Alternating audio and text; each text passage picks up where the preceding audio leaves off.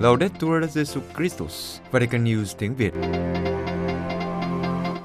Radio Vatican, Vatican News tiếng Việt. Chúc mừng năm mới. Mời quý vị nghe chương trình phát thanh hôm nay, thứ hai ngày mùng 1 tháng 1 năm 2024 gồm có Trước hết là kinh truyền tiên với Đức Thánh Cha, kế đến là kinh chiều 1 lễ mẹ Thiên Chúa và kinh Te Deum, và cuối cùng là một điểm sách. Bây giờ kính mời quý vị theo dõi kinh truyền tiên với Đức Thánh Cha.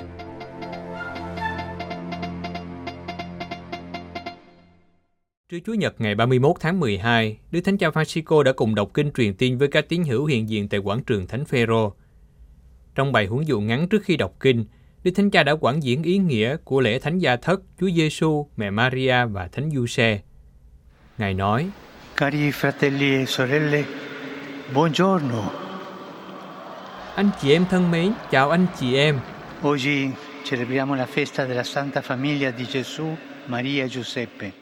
Hôm nay chúng ta mừng lễ Thánh Gia Thất, Chúa Giêsu, Mẹ Maria và Thánh Giuse. Tin mừng trình bày cho chúng ta Thánh Gia Thất trong đền thờ Jerusalem, nhân dịp dân hài nhi Giêsu cho Chúa. Thánh gia đến đền thờ và mang lễ tiến khiêm tốn và đơn sơ nhất trong số những lễ vật được dự liệu như một bằng chứng cho sự nghèo khó của họ. Họ nghèo. Và cuối cùng, Đức Maria đã nhận được lời tiên tri là một lưỡi gươm sẽ đâm thâu tâm hồn bà. Họ đến trong sự nghèo khó và đi với gánh nặng đau khổ. Điều này gây cho chúng ta sự ngạc nhiên. Nhưng làm sao mà gia đình Chúa Giêsu, gia đình duy nhất trong lịch sử có thể tự hào về sự hiện diện của Thiên Chúa bằng xương bằng thịt, thay vì giàu có thì lại nghèo khó. Thay vì được dễ dàng thì lại có vẻ bị cản trở. Thay vì được miễn khỏi những khó nhọc thì lại chìm trong nỗi đau tột cùng.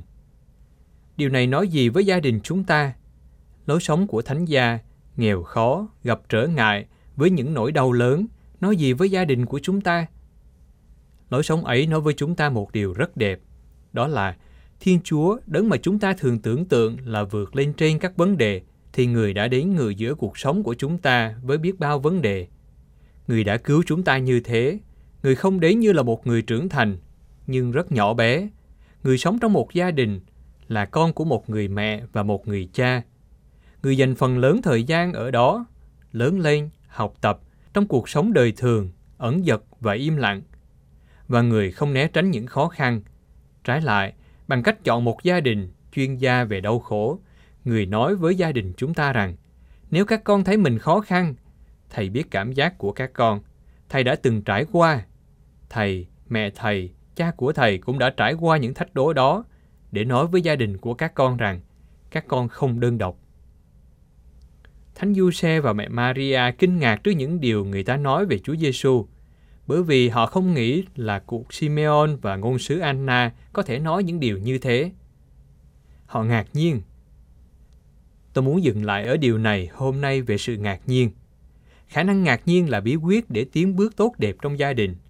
Đừng trở nên quen thuộc với những sự thường ngày, nhưng trước hết là biết để cho mình được ngạc nhiên với Thiên Chúa, đấng đồng hành với chúng ta. Và sau đó là ngạc nhiên trong gia đình. Và tôi nghĩ rằng cũng thật tốt nếu bạn để cho mình được ngạc nhiên bởi người chồng và người vợ của mình.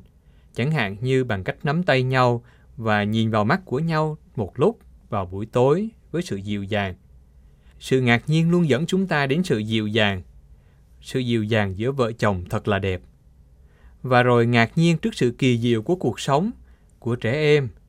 Hãy tìm thời gian để vui chơi với chúng và lắng nghe chúng. Tôi hỏi anh chị em, các bậc cha mẹ, anh chị em có tìm giờ để vui chơi với con cái không? Có dẫn chúng đi dạo chơi không? Hôm qua tôi có nói chuyện điện thoại với một người và tôi hỏi, anh ở đâu? Người ta trả lời rằng, con đang ở quảng trường, con dẫn những đứa con đi dạo chơi. Tình phụ tử, mẫu tử thật là đẹp. Và kế đến, ngạc nhiên trước sự thông thái của ông bà. Nhiều khi chúng ta loại ông bà ra khỏi cuộc sống. Đừng, ông bà là những nguồn khôn ngoan.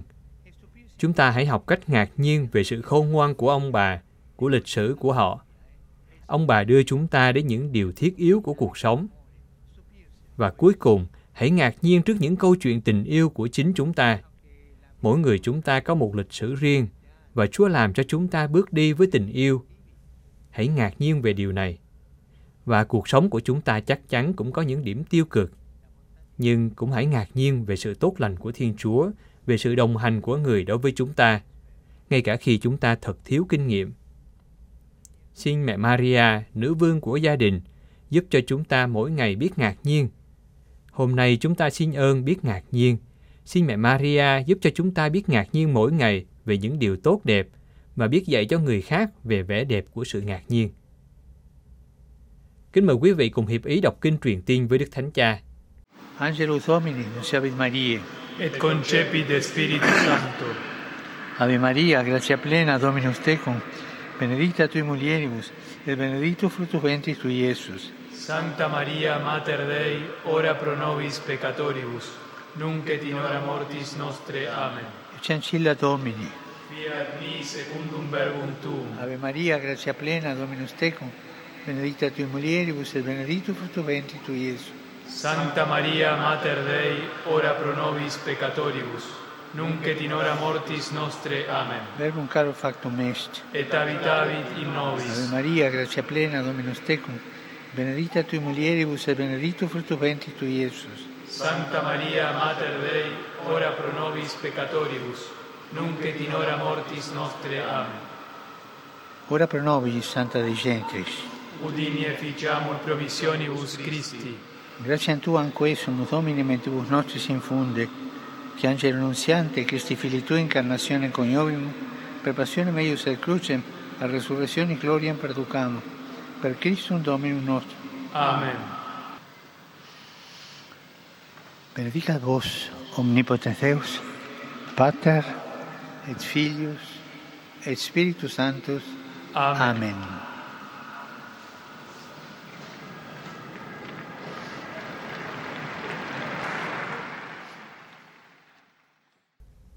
Sau kinh truyền tiên, Đức Thánh Cha đau buồn và cầu nguyện cho các nạn nhân của bạo lực nghiêm trọng xảy ra ở bang Plateau của Nigeria.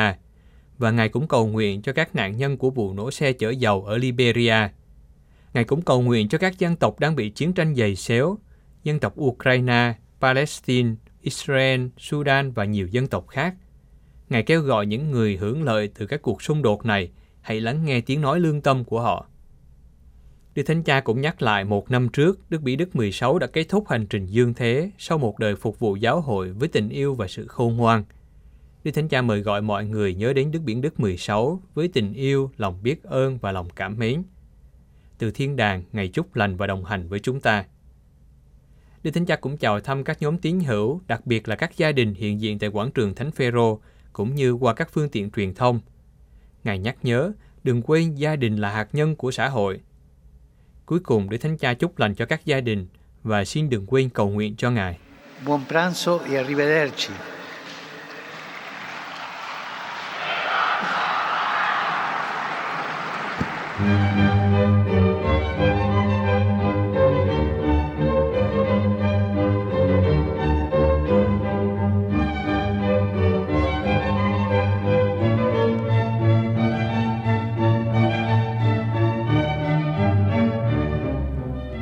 Điều chiều 1 lễ mẹ Thiên Chúa và Kinh Tê Deum.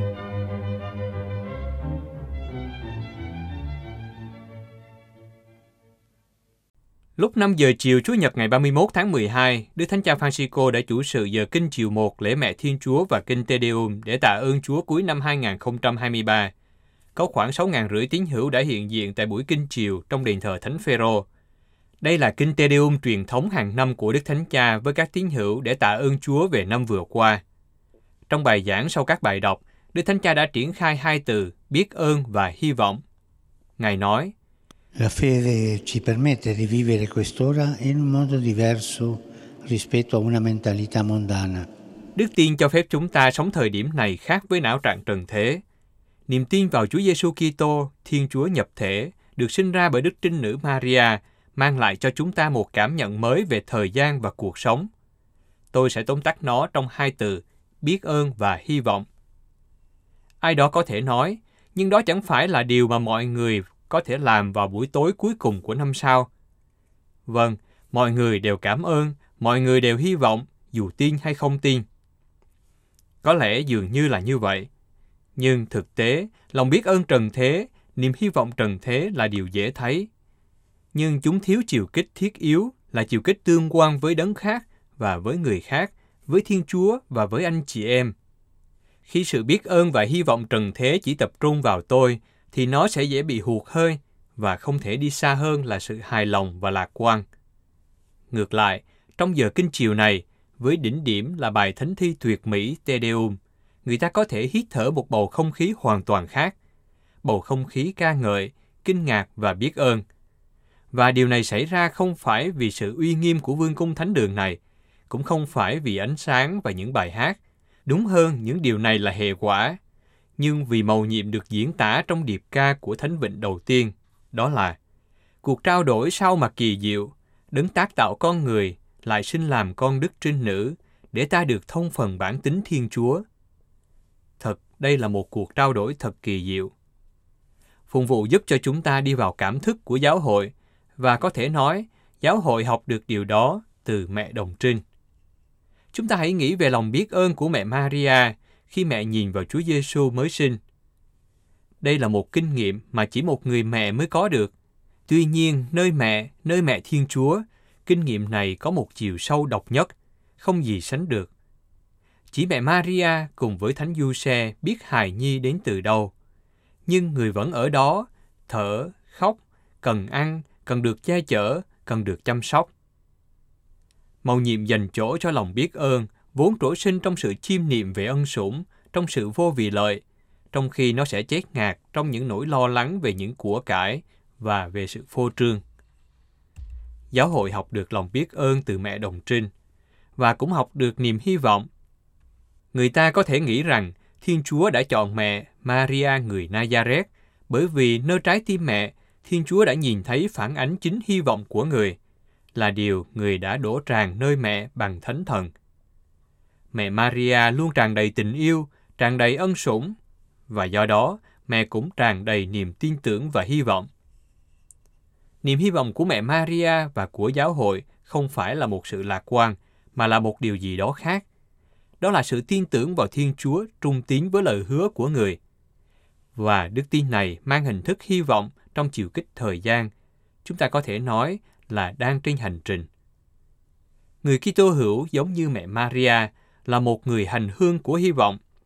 Và đây sẽ là chủ đề của năm Thánh 2025, những người hành hương của hy vọng. Anh chị em thân mến, chúng ta có thể tự hỏi, Roma có đang chuẩn bị để trở thành thành phố của hy vọng trong năm thánh không? Tất cả chúng ta đều biết rằng việc tổ chức năm thánh đã được tiến hành được một thời gian. Nhưng chúng ta hiểu rõ rằng, theo cái nhìn của chúng ta ở đây, vấn đề chủ yếu không phải là vấn đề này. Nhưng đúng hơn, đó là chứng tá của một cộng đoàn giáo hội và dân sự. Chứng từ đó, hơn cả các sự kiện, hệ tại ở lối sống của chúng ta, ở phẩm chất đạo đức và thiên liêng của việc chung sống giữa chúng ta. Và do đó, câu hỏi có thể được đặt ra như thế này. Đó là chúng ta có đang làm việc, mỗi người trong lĩnh vực của mình, để thành phố này trở thành dấu chỉ của hy vọng cho những ai đang sống và cho những người đến thăm nó không? Một ví dụ ở đây, bước vào quảng trường Thánh Phêrô và thấy rằng trong vòng tay của những hàng cột, mọi người thuộc mọi quốc tịch, văn hóa và tôn giáo bước đi một cách tự do và thanh thản là một trải nghiệm khơi lên niềm hy vọng.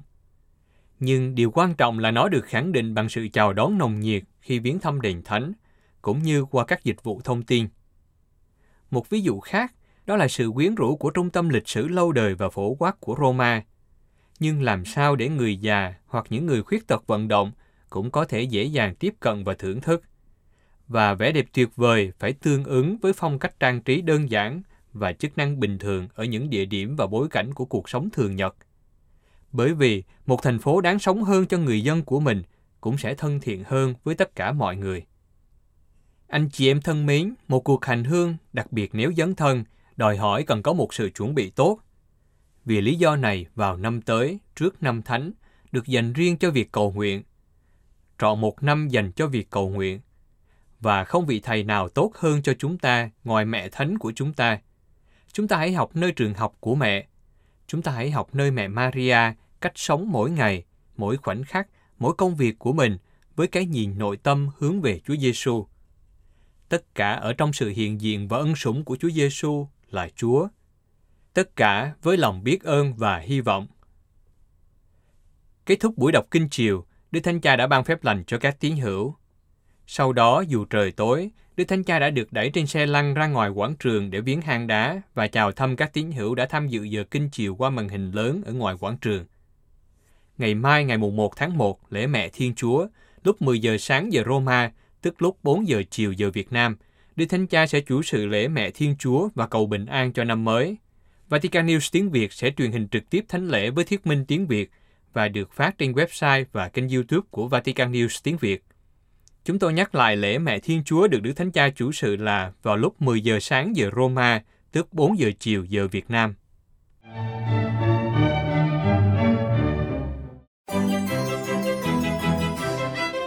Vatican News tiếng Việt Chuyên mục Điểm sách Giới thiệu sách Hồi ức Thánh Elizabeth Chúa bà ngồi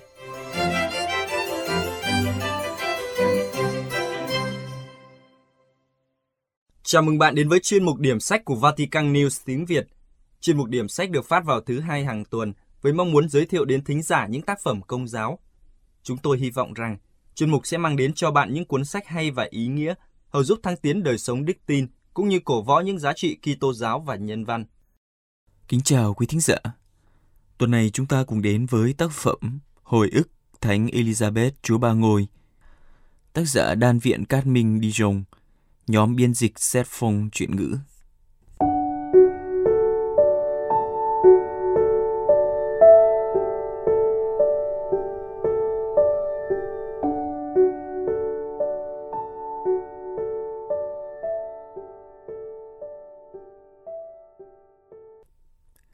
Kính thưa quý thính giả, có những người qua đời mà không ai hay biết, dù họ như một viên pha lê rất đẹp.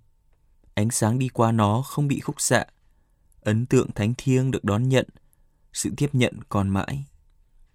Chị Elizabeth hiện nhiên thuộc về những người như thế. Từ khi còn thơ ấu, chị đã có sự ngây thơ và sự sâu sắc thuộc bản năng. Sinh ra đã trong trắng, chân thành, đơn sơ, chị có đầy đủ những điều của Chúa. Không có gì khác trong tâm hồn và trong ánh mắt rất thanh khiết.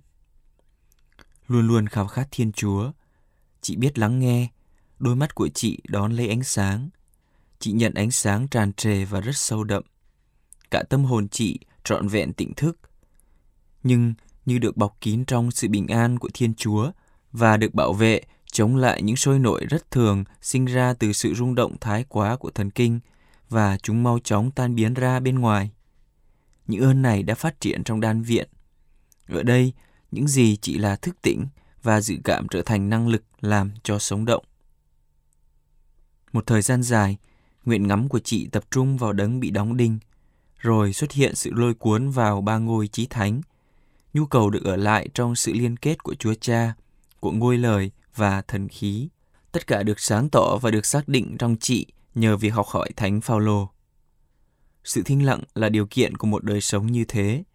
Chị Elizabeth Chúa Ba Ngôi trở về với thinh lặng, không cần cố sức và như một bản năng. Rõ ràng chúng ta cũng cảm thấy chị làm dưới sự hoạt động của Chúa Thánh Thần. Bởi những trực quan thuộc ơn trí tuệ, chị dường như sống tiếp xúc với Thiên Chúa, hoàn toàn hồi tâm, hoàn toàn sinh động, cũng dưới sự soi sáng mà chị nhận được. Rồi chính nhờ thấy được lý do đáng yêu của những sự hiệp thông với Thiên Chúa về cuộc khổ nạn vì yêu, lạ lùng mà vô tận mà Chúa đã đuổi theo các tâm hồn để đưa họ vào trong sự phong phú kỳ diệu, cũng như làm họ yên vị trong người. Chị cảm thấy được lôi cuốn mạnh mẽ về nền tảng của những sự việc và nhất là về nền tảng của chính trị, bởi một thứ hương vị tọa lan xâm nhập chị cách trọn vẹn, đó là ơn khôn ngoan. Sau hết, trong giai đoạn cuối cùng, chị nhận được cú đánh của thập giá. Chị biết niềm vui của thập giá, niềm vui chị đã mong ước. Chị đã vác thập giá với một thái độ anh hùng đáng ngạc nhiên, vượt quá sức người. Bởi lẽ, chị chịu đựng tình trạng ấy bằng sức mạnh hơn là bằng nụ cười. Rõ ràng, Chúa Thánh Thần đã thông ban cho chị ơn đó. Chị Elizabeth Chúa Ba Ngôi đã dò thấu đức ái của Thiên Chúa. Chị đã chạm vào đấng tự hữu trao ban. Ở suối nguồn tình yêu này, chị đã tìm thấy những ân sủng tràn trề đã làm chị qua đời mà ta có thể nói rằng chị qua đời trong Thiên Chúa bởi một vận động viên mãn và liên tục. Chúng ta cùng đi vào nội dung của tác phẩm. Trong phần thứ nhất có tựa đề Những ưu ái của Thiên Chúa. Trong tiểu mục Những năm đầu đời, chúng ta nhận thấy những trang nhật ký là âm hưởng của những khát vọng quảng đại mà chị đã hình thành với nhiều điểm mạnh. Chị đã làm nhiều hơn, tận hiến mình cho hy tế như nó được dâng lên trong đời chị, và hy tế này luôn được chấp nhận làm cho chị trở nên mềm mại, khuôn đúc chị theo mẫu gương linh thánh mà chị mau chóng thể hiện sự hiền thục và khiêm hạ. Trong khi chờ đợi tính cách anh hùng đến cùng là lúc hy tế ghi lên chị những thương tích của thập giá thiêng liêng. Trước khi đi xa hơn, chúng ta hãy nhớ lại những kỷ niệm của một kinh sĩ ở Carcassonne mà gia đình Card thường đến lưu lại ít ngày. Vị linh mục xứng đáng này biết rõ Thánh Elizabeth khi còn nhỏ tuổi. Cô thích tâm sự những cảm nghĩ nội tâm với ngài. Elizabeth thánh thiện từ những năm đầu đời. Tôi khẳng định cô đã không bao giờ tiện hậu bất nhất. Quý vị hãy hỏi bà mẹ sùng đạo của cô bé. Bà sẽ nói với quý vị rằng trong lúc chúng tôi trò chuyện hoặc gửi thư cho nhau, chúng tôi luôn dùng một cách gọi tên, đó là thánh nữ nhỏ của chúng ta. Với tôi, cô bé đã chết với sự tinh tuyền từ phép thánh thể. Cô càng xứng đáng hơn khi đã được thiên phú một bản tính sống động, sôi nổi và đam mê. Sinh ra trong một trại quân, con gái và cháu gái của những sĩ quan, cô cảm thấy chạy trong huyết quản một dòng máu quân nhân sôi nổi và quảng đại. Cô dễ dàng bị lôi cuốn, tự nguyện và hăng hái. May thay nơi cô, hai tình yêu lại là hai sức nặng tạo thăng bằng cho lòng nhiệt thành của cô. Tình yêu mẹ cô và tình yêu đối với Thiên Chúa. Tình yêu người mẹ mà cô yêu thương, cuồng nhiệt. Và tình yêu đấng mà cô luôn ở cùng với một ngữ điệu thiên đàng. Chúng ta cùng đi vào nội dung của tác phẩm. Tác phẩm Hồi ức Thánh Elizabeth Chúa Ba Ngôi được chia làm 4 phần chính, tương ứng với những giai đoạn trong cuộc đời của Thánh Nhân. Phần 1 với tựa đề những ưu ái của Thiên Chúa, nhắc đến những năm đầu đời, đến ơn Thiên Chúa kêu gọi, những nhân đức siêu nhiên. Phần thứ hai đề cập đến thời gian sống tại dòng Cát Minh, từ thịnh viện, tập viện, đến một mình với đấng một mình. Phần 3. Ở ngưỡng cửa cõi hàng sống. Phần phụ lục. Cuộc tĩnh tâm sau cùng của lời ca ngợi vinh quang, hay một vài chứng từ về ơn nhận được lời chuyện cầu của Thánh Elizabeth Chúa bà ngồi Kính thưa quý thính giả, Hồi ức Thánh Elizabeth Chúa Ba Ngôi năm 1880 năm 1906, dày 501 trang trên khổ giấy 13 x 20 cm. Vì đã nếm hưởng những sự việc trên trời, nên thánh nhân đã nói về những sự việc với sự khôn ngoan thành thạo trong một ngôn ngữ ít khô khan và thuyết phục hơn nhiều so với ngôn ngữ của các nhà thần học. Thiên Chúa sử dụng những tư tưởng của thánh nhân, những ghi chú thâm sâu, những suy tư cá nhân của thánh nhân để mặc khải cho người khác ân sủng và mầu nhiệm trở thành con Thiên Chúa, để khai tâm mọi người vào đời sống nguyện ngắm, dạy con người bí quyết của những người hoàn hảo, biết tôn thờ trong tinh thần và chân lý, mời gọi mọi người đi vào con đường hiếu thuận, dâng hiến bản thân để hiệp nhất trọn vẹn với Đức Kitô, như thánh nhân đã có kinh nghiệm. Kính thưa quý thính giả, không phải cuốn sách nào cũng phù hợp với tất cả mọi người, hay cũng không có người nào phù hợp với mọi cuốn sách. Nếu sau khi đã nghe mục điểm sách tuần này và bạn phân vân không biết liệu tác phẩm Hồi ức Thánh Elizabeth Chúa Ba Ngôi có phù hợp với mình hay không, bạn có thể tìm đọc tại các nhà sách công giáo hay tra cứu trên Internet để tìm hiểu thêm về tác phẩm trước khi có quyết định cuối cùng, hoặc có thể chờ một tác phẩm tiếp theo sẽ được giới thiệu vào tuần tới. Cảm ơn quý thính giả đã lắng nghe. Xin chào và hẹn gặp lại.